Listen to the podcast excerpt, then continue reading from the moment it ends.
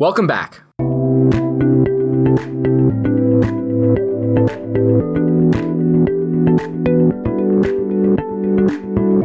My name is Matthew, I'm Jaden. And I'm Jack. and you're listening to Ad Hoc.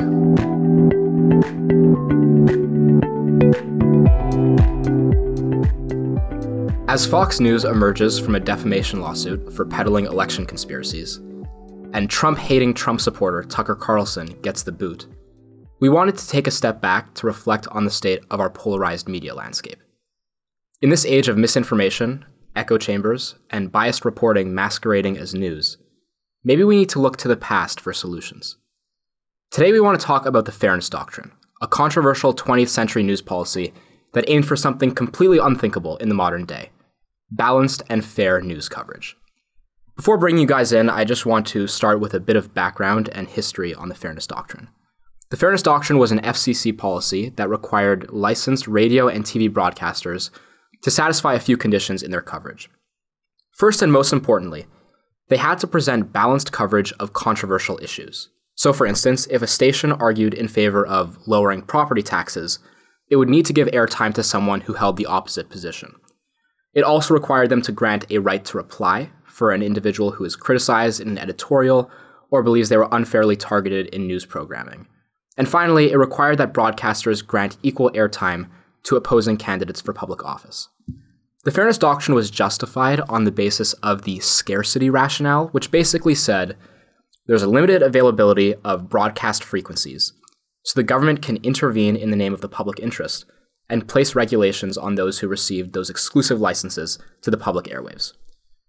Over the few decades of its existence, the Fairness Doctrine has received praise by some for its attempt to protect viewers from biased or incomplete reporting, but also fierce criticism for manipulation by political elites. In 1987, the FCC formally repealed the Fairness Doctrine. It maintained some of its pr- provisions, but they were eventually scrapped in 2011. There were various attempts to reinstate it during that period, but by this point, conservative radio had taken off, Rush Limbaugh was gaining dominance, and conservative opinion had mostly turned against it, so efforts to revive it had petered out. Today on the podcast, we want to ask whether we lost something with the disappearance of the Fairness Doctrine, and whether this policy is well suited for our modern era of polarized news coverage. Before we get into the viability of the Fairness Doctrine today, I think it would be helpful to cover its impact when it was in place. So, what did you guys pick up on? What kind of impact did the Fairness Doctrine have during that period? Yeah. Thanks, Matthew.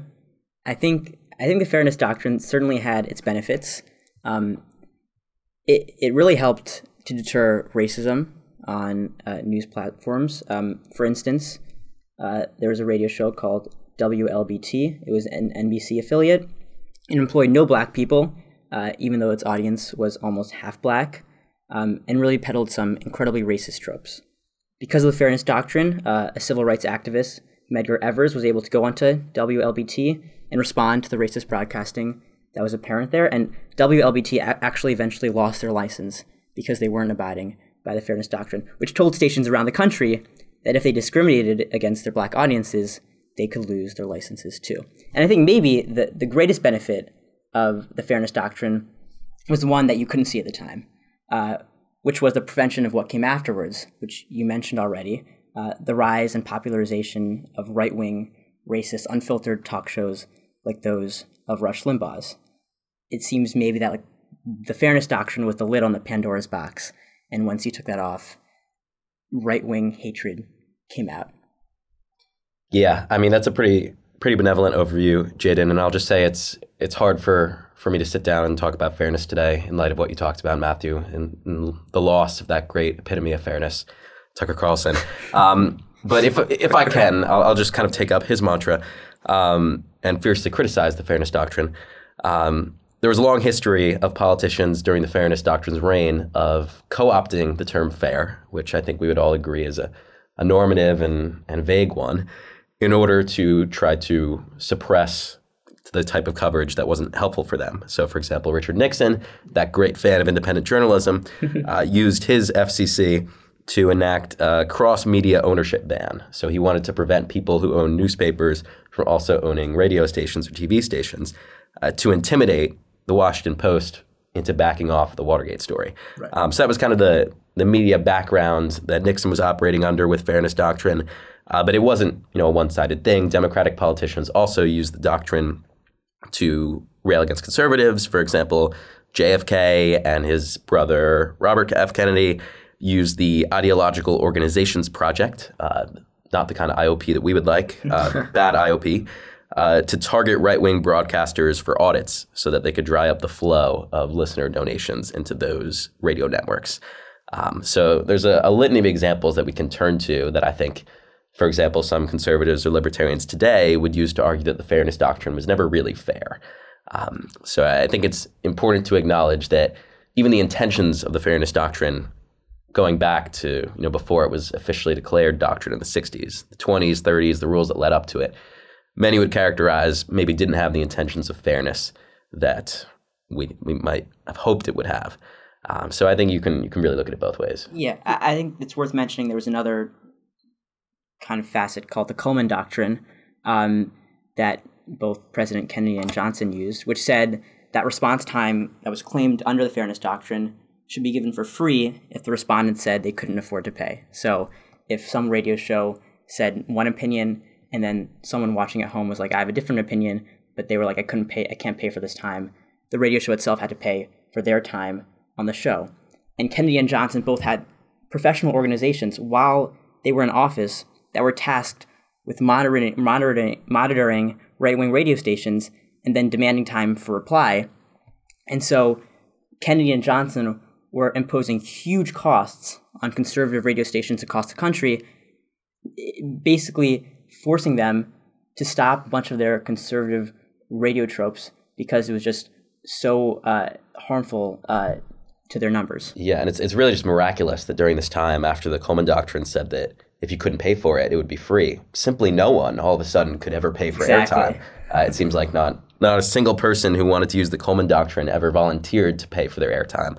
Um, so there's a, as you said, there's kind of a democratizing aspect to it, but there's also kind of this weaponization of free radio time. Yeah, and interestingly enough, it did have at least some level of bipartisan support. Yeah. Um, I mean, at the political level, you can argue that's because of whoever is leading the administration at the time might have some kind of incentive to use it for the manipulative purposes that we were talking about. But it also seems to be the case that regular people or activists on the ground liked the fairness doctrine to some extent in the sense that they saw an opportunity to leverage it for various purposes. So, you know, Jaden, you were talking about how liberal activists were able to use the fairness doctrine to fight racist messaging in radio or inequities.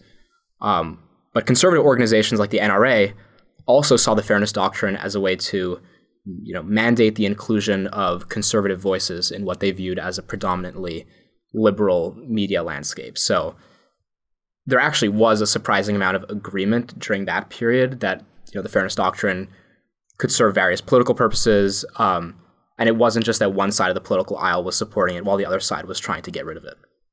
Yeah, and I think Matthew, you, you mentioned this in your introduction, but the the scarcity idea I think was really key, and I think I would point to that as kind of explaining the bipartisan support. Um, you know, it, it, was quite easy to imagine, even if you're a Democrat, that with limited radio space, that one day you could be held out from having one of the few stations available at the time.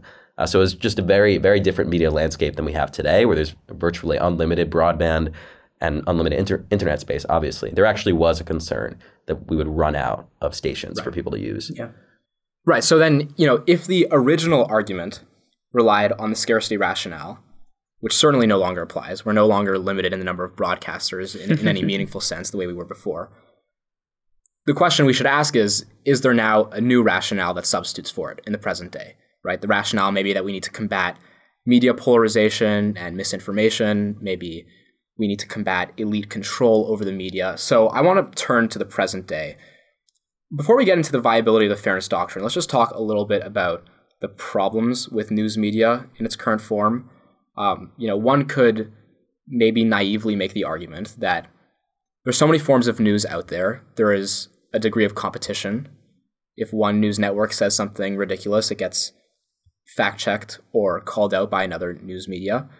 And so, in this era of competition, one can argue the fairness doctrine or something like it is no longer necessary. Um, do we think that's true? Do we think that is a sufficient, you know, um, check against polarization in news media, or do we think there are significant problems and biases that exist? And let's talk about how we can fix them. Yeah, I'm going to start out there by agreeing with the general argument that there's not a necessity anymore uh, because of the lack of scarcity.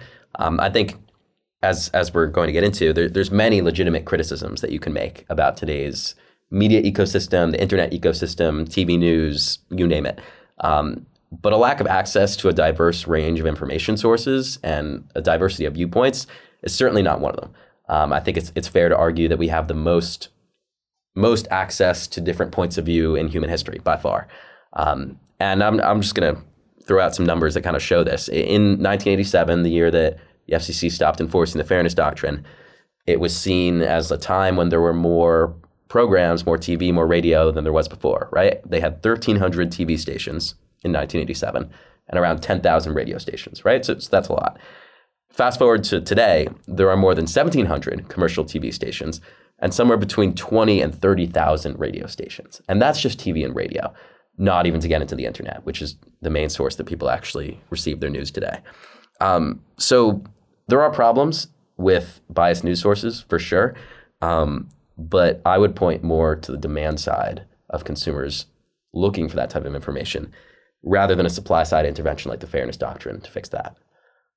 Although, is this multiplication of more and more news outlets just kind of like an illusion of, of competition? Because it's true in theory, there's more news available, but ultimately today people kind of construe their political identities around shows like Tucker Carlson.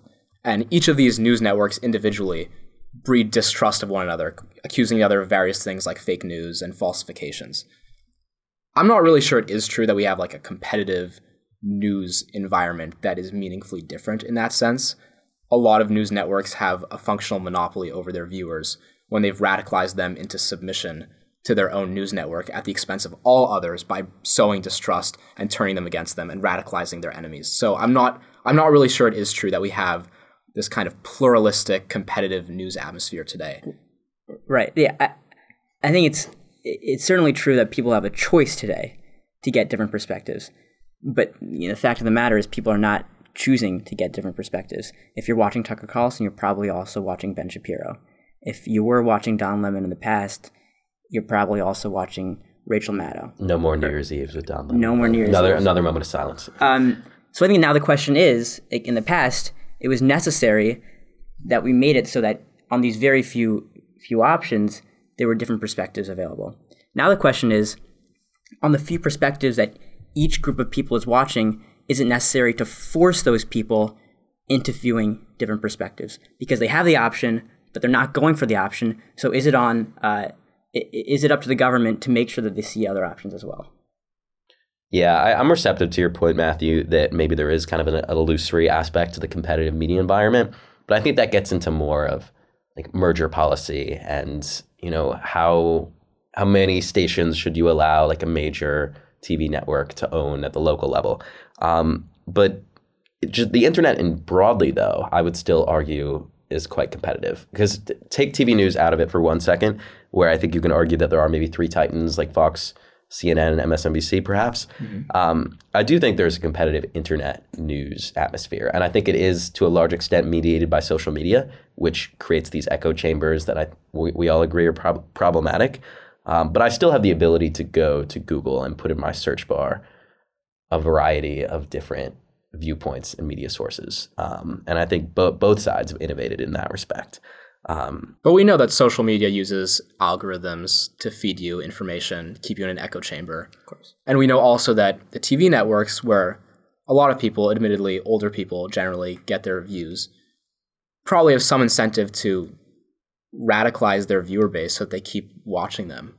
You know, I'm not entirely convinced. I think a lot of these news networks kind of preclude like any meaningful ability to seek competing viewpoints on these issues. Yeah, I think what's missing a lot of the time in this conversation is a discussion of local television too, um, because there are certain groups that hold almost a monopoly over much of the local television that's broadcast around the United, States. The Sinclair Broadcasting Group owns almost 200 television television stations that cover over 40% of American households. And that's hidden. Nobody knows because they're different channels, they're in different places, but they're very funny videos of newscasters literally saying the same exact script, like a hundred newscasters, and they're just put over each other saying the exact same thing because one group controls them all. And that's especially uh, scary when it comes to local news um, because people actually trust their local news. Um, there was a Gallup poll in 2022 that 44% of Americans trust their local news, which doesn't sound so high, but that's compared to less than 27% of Americans who trust national news. So there's a little bit of a worry that people are getting duped by their local news, which seems very community oriented. It's all close and cozy and true, but in reality is controlled by these much larger corporations that are feeding you stuff they want you all to believe. Yeah, right. and the, I mean the the problem I think with local news is that it produces such high quality and needed investigative journalism, um, like local news led to revelations about Jeffrey Epstein. That was the Miami Herald. Larry Nassar. That was the Indi- Indianapolis Star. I think a, a, lot of big stories that we would think were broken by Ronan Farrow have been broken by the newsroom down the street. Um, the problem is it, it's not sexy to pick your local paper or to pay the subscription fees when their online presence is a lot less than major news organizations, and none of it is sensational. You know, it, until they break that huge story. Um, so I think the we've kind of danced around like the role of the media consumer in this, and I think that kind of has to be front and center. Um, it's it's hard to kind of demonize the average TV viewer for picking the channel that says the things that they want to see. Um, but from my view, you know, it's it's foolhardy to think that channels won't follow the intentions of their viewers. You know, there there have been some good studies about kind of how media organizations respond to what they think their viewers want. Um, there's a study by Matthew Gentzkow and Akana Stanford and Jesse Shapiro, who's here at Harvard, that suggests that the political slant of newspapers tracks better with the region that they're aligned with even than the own even than the political leanings of their own owners. Interesting. So that's very seems to very much suggest that there's a selection effect where newspapers cater their coverage to what they think viewers want, and then viewers eat it up, and then that further increases the cycle of newspapers becoming more ideologically extreme. Um, I don't know how to break that cycle, um, but it seems like there should be more of a role of consumers. But how do you actually push consumers to do that? So can I just can I just take stock here? It seems like in the current news landscape, we've seen two main problems. One is just the problem of polarization. So, different news outlets clinging to the political identities of their consumers, radicalizing them, turning them against the other side. So, you know, cases of Fox News peddling election conspiracies. But the left isn't innocent of this either. You know, MSNBC has been accused of permitting fabrications against critics of the Democratic Party. So that's one category of problems, right? The, the, the polarization the encouragement uh, or permission of fabrications to demonize the other side. Second category is kind of this consolidation and corporate control that seeps in, as Jaden was saying, even into local TV, local media, and that presumably prevents you know the diversity of opinions, um, you know the existence of real and meaningful debate uh, that viewers have access to. Is that a fair summary? I think, that was, that was I think that's a fantastic summary. Yeah. So now, does this state of polarization, combined with the problem of media consolidation and corporate control, give us reason to return to the fairness doctrine? Or do we think that maybe our politics today are so polarized that the fairness doctrine can't even succeed in the first place, that it's too prone to political manipulation, that this idea of fairness is a total farce that could never truly apply in the real world of 21st century politics? Yeah. I think no. Um, I think it just wouldn't work. Um, because what the fairness doctrine does is it necessitates that people see different perspectives. Um, and I just think that wouldn't work on people who are so polarized today. Professor, there's a professor, Nicholas Ashford at MIT, who's the director of the technology and law program.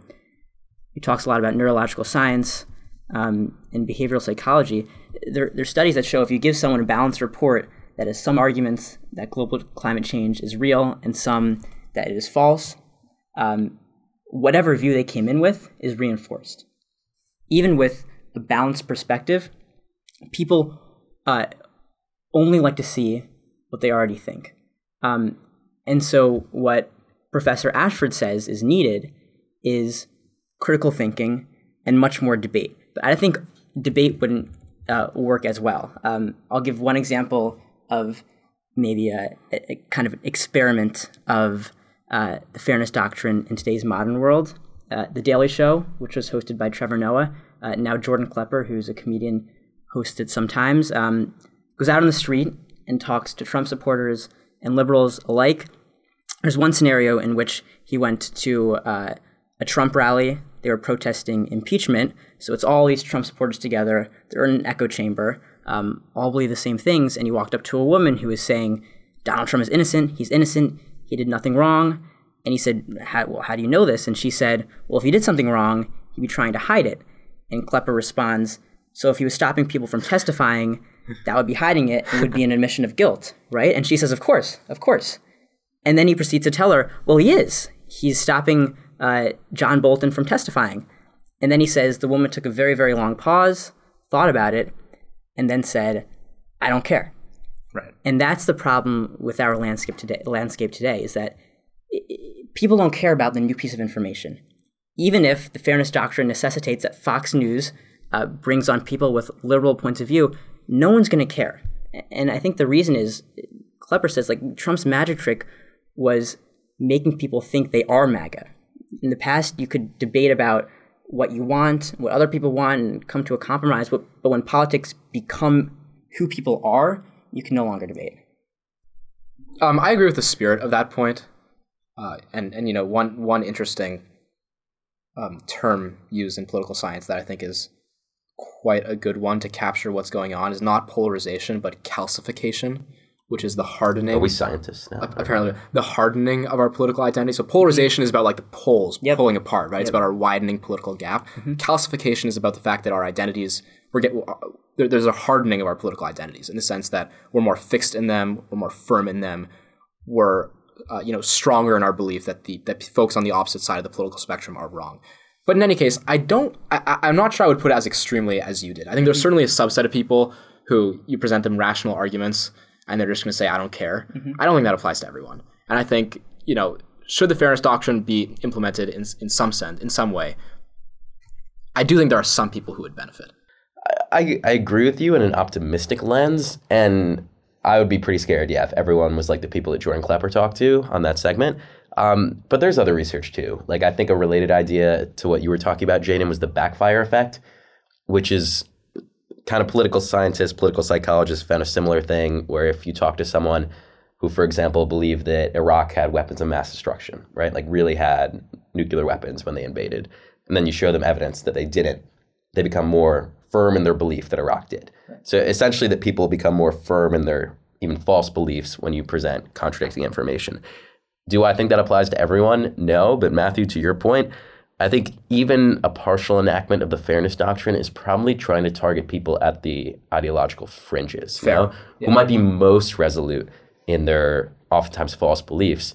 And I, I'm just trying to picture it. Like I, I'm, I'm trying to picture like Pete Buttigieg on Tucker, or oh god, uh, not Tucker. Not anymore. Tucker anymore. God, uh, Pete Buttigieg on Jeanine Pirro, like every week, and would that be great really? TV show. Yeah, it'd be great, like for us libs to watch, and like, yeah, Buttigieg owns the conservatives or whatever. but I'm not thinking that the average Fox News viewer is getting a little, little less resolute in their belief each time that Pete goes on. I think that they're, as Jaden said, we might just be in an age where people are so ossified, calcified, whatever you want to say, that simply presenting the other side is not enough. Yeah, I, I think it's also important because we, we've been looking at it for the past few minutes from the side of like Fox News saying something and then uh, liberals going on Fox News and presenting their point. But it's also important to think about it the other way. Um, liberals, MSNBC saying something, and then uh, Fox News viewers wanting to come on and, and counter that. And I worry about like false equivalencies um, and giving equal time and weight to unequally meritorious arguments Like climate change, for, for example, or, the- or yeah. even like something like recently, like that the election was stolen, right? Right, yeah. There's still a large percentage of this country that thinks that Donald Trump won the election, which is simply a lie, right? Under the fairness doctrine, if CNN or MSNBC calls Joe Biden the president and says he won the election, do people watching Fox News get to go on CNN and say, no, he didn't? Yeah. So I think uh, maybe instead of like going for the fairness doctrine, which just gives all perspectives uh, an equal platform, there should maybe be more of an emphasis um, on regulation and stopping organizations and, and news sources from just peddling lies. Yeah, and I, I'm gonna maybe an alternative proposal in that light is maybe we should just seek to make the entire populace more educated, which is related related to informed, but not not necessarily present both sides. Maybe we should aim to empower programs like PBS or NPR, which m- maybe conservatives would say has a liberal bias, but it's it's national public radio. It's supposed to be relatively centrist, uh, because I think when when people have more general information about policy issues, they tend to be more receptive to maybe even ideas that contradict them. Like I think there's some interesting studies about if people know where Ukraine is on a map, they're less likely to support hawkish policies. Same thing, they've done studies with North Korea. If you ask an American citizen, where is North Korea? And they put the dot on like Iran, they're highly like, they're more likely to, to support a preemptive strike against North Korea because you're just less informed about the facts and you're more willing to kind of pivot to the ideological fringe. Um, so maybe it's not that on MSNBC we need to have an election denier be given time under the Cullman Doctrine maybe it's that PBS needs to have more funding to do segments on how elections work, and then people would be a little bit more confident in elections.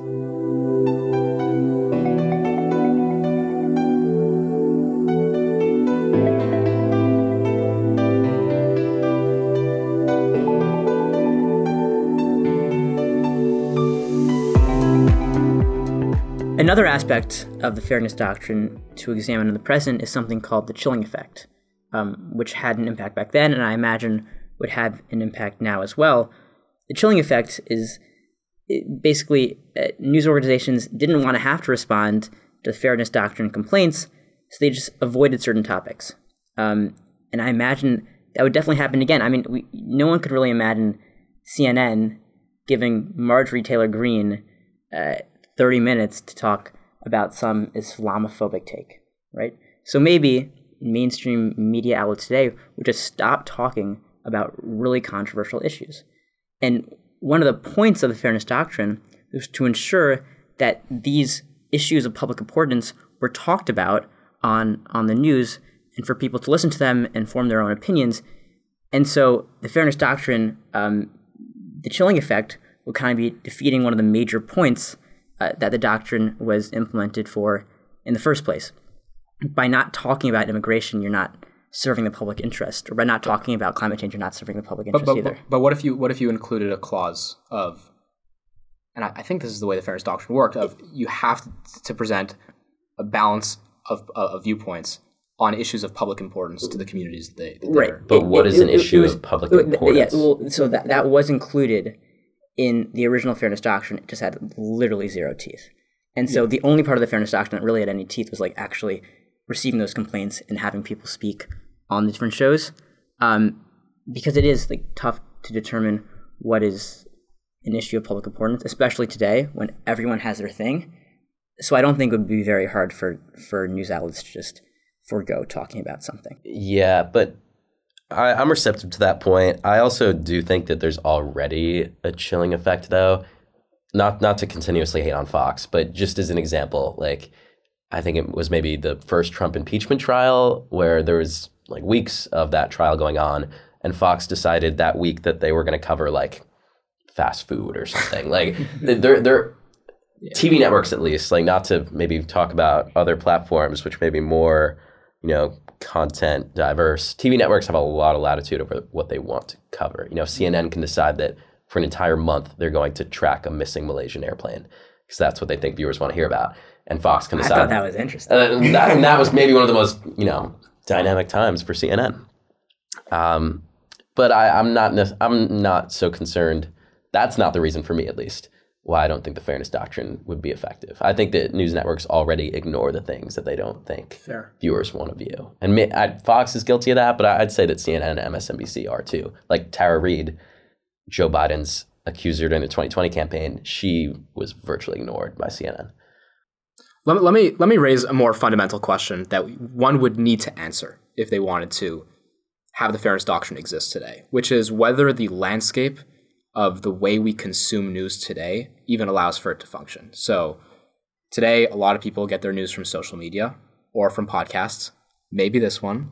but Would probably we be fairness doctrine. but probably you know Pod Save America, the Joe Rogan Experience, and presumably a modern day fairness doctrine wouldn't regulate YouTube. Presumably, it wouldn't regulate social media. It wouldn't regulate podcasts. Maybe maybe it would. To me, that feels like a dangerous you know form of government overreach that I don't think I would be in favor of.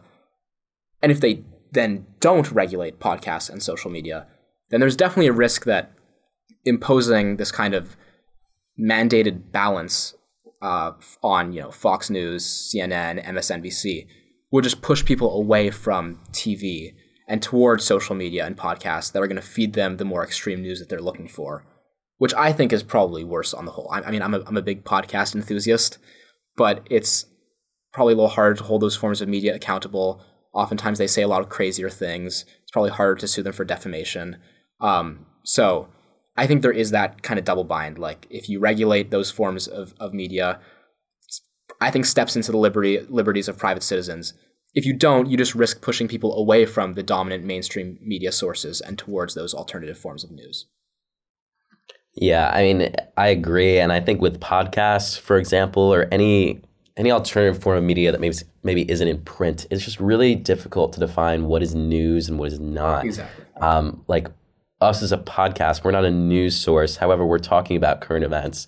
Um, Joe Rogan is not a news source. However, Joe Rogan presents information from many other outlets that actually do report on the news. Um, so to try to enforce any type of fairness doctrine on a freewheeling podcast, for example, is really difficult. Um, I don't know the breakdown, maybe of how many people in America actually get their news from podcasts. I'd imagine imagine it's probably smaller than Americans that find newspaper articles from social media now. So I would think maybe that's a better target if you're going to try to take fairness to social media to alternative platforms. I mean, if if we're just going by how the fairness doctrine was implemented back then, which was requiring that news sources that needed broadcasting licenses had to be under the fairness doctrine, only 24% of Americans uh, get their news from local TV or radio stations, which are the only Right. groups nowadays that require broadcast. And mostly license. older people, right? And mo- you, you, I, I'm actually not sure. I, at least uh, on cable, like Fox News, um, and even CNN and MSNBC, the average viewer age is something like 65.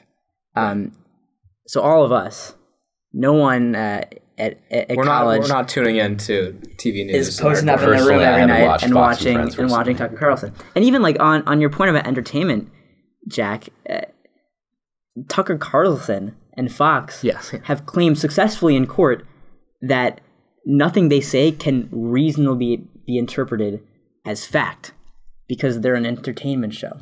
Um, so it's very hard to de- determine in today's very, very social media world what is truly news and what is meant to be interpreted as objective. Yeah, and I think that people that have put forward proposals that are, you know, fairness doctrine inspired have target less the actual generators of content, say like newspapers, podcasts, uh, rather than the platforms that actually distribute those. So, for example, Josh Hawley introduced a provision in the Senate, I believe it was in 2018 or 2019, that would have made tech companies prove to the Federal Trade Commission by clear and convincing evidence that their algorithms are politically neutral.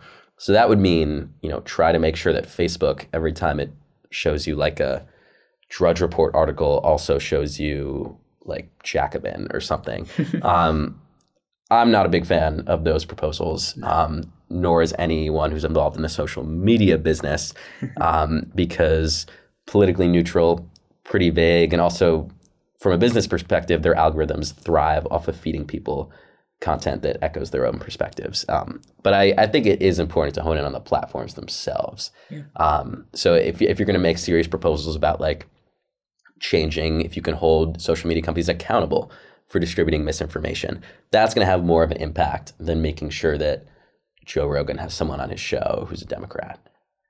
Yeah, so I, I think in theory, I like the goals of the fairness doctrine. It doesn't seem like any of us are particularly too deeply opposed to the idea of balanced coverage, but we take issue with maybe the practicalities of applying it in the modern day, the question of whether it works in our current landscape of news, the question of whether, given our state of polarization, people's minds would even be changed, whether they would just hear strawmans and become even firmer in their pre existing political positions. are there any alternatives if we don't think the fairness doctrine is the answer? In what other ways can we reduce polarization, combat fake news and misinformation, and you know make our news media a little bit less of a joke? Let me pitch something that's a little bit kumbaya, but I think it's it's serious. Um, as opposed to a fairness doctrine that looks anything like what the fairness doctrine looked like, I would propose a type of fairness doctrine for our real lives. And, wow. yeah, yeah. That's deep.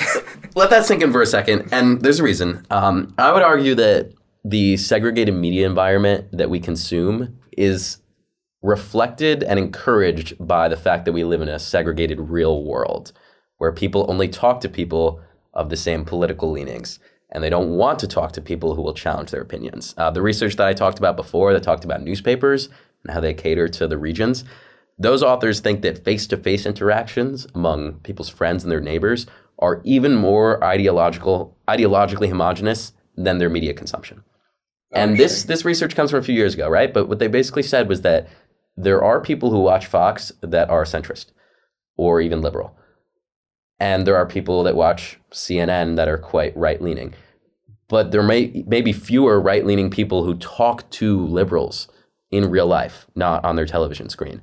So I'm going to propose something that would make people talk to other people in real life before we even worry about the type of media that they're consuming hmm. because it's it's my belief that there's a type of group learning people have talked about this people they read they watch but most americans are really going off of cues from other people as far as where they stand on major issues you know you know most people don't have a strong view on like section 1331 of the affordable care act they just know that their neighbor needs health insurance something like that mm-hmm. So I'm not exactly sure what the mechanism there is. Maybe it's a citizens' assembly where we bring people together.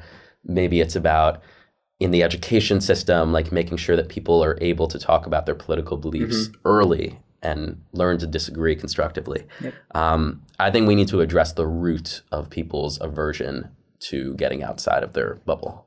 That's fair. Harvard's certainly not helping with that.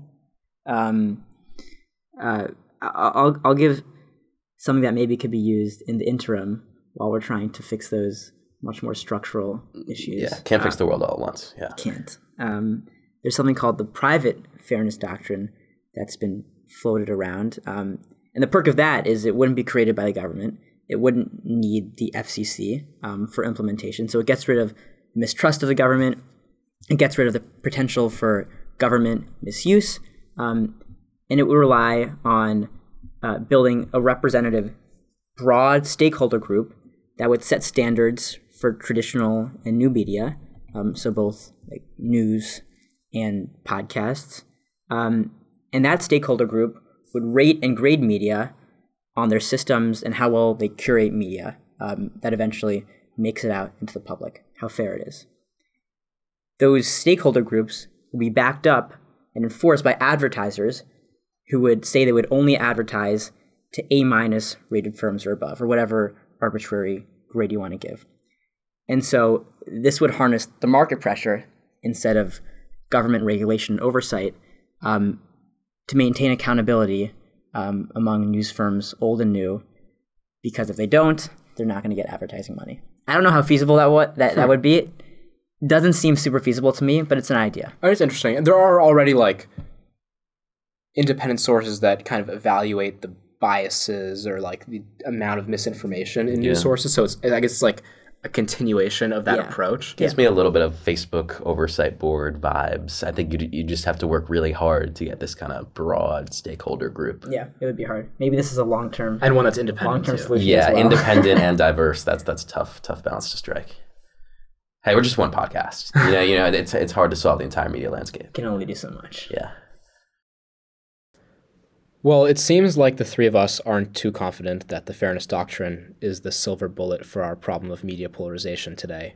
I think we like the idea in theory, or at least I do, but unfortunately, right now, it seems like there are a lot of feasibility concerns. For one thing, the emergence of alternative forms of news like podcasts and YouTube complicates the matter. Then there's the question of whether we can have a truly politically neutral implementation of the fairness doctrine in our age of polarization. And finally, the question of how diverse viewpoints would actually be received, right? To Jaden's concern, that people would just cling more tightly to their pre existing political beliefs and identities. But hopefully, abandoning the fairness doctrine doesn't mean abandoning any hope for fairness in the news. So let's cautiously hope for a better news landscape and call out the big companies for their nonsense when it arises. And to Jack's point, maybe if we take on some responsibility to escape our own echo chambers and talk to people we disagree with, the news will slowly follow our lead. This was Ad Hoc. Thank you for listening.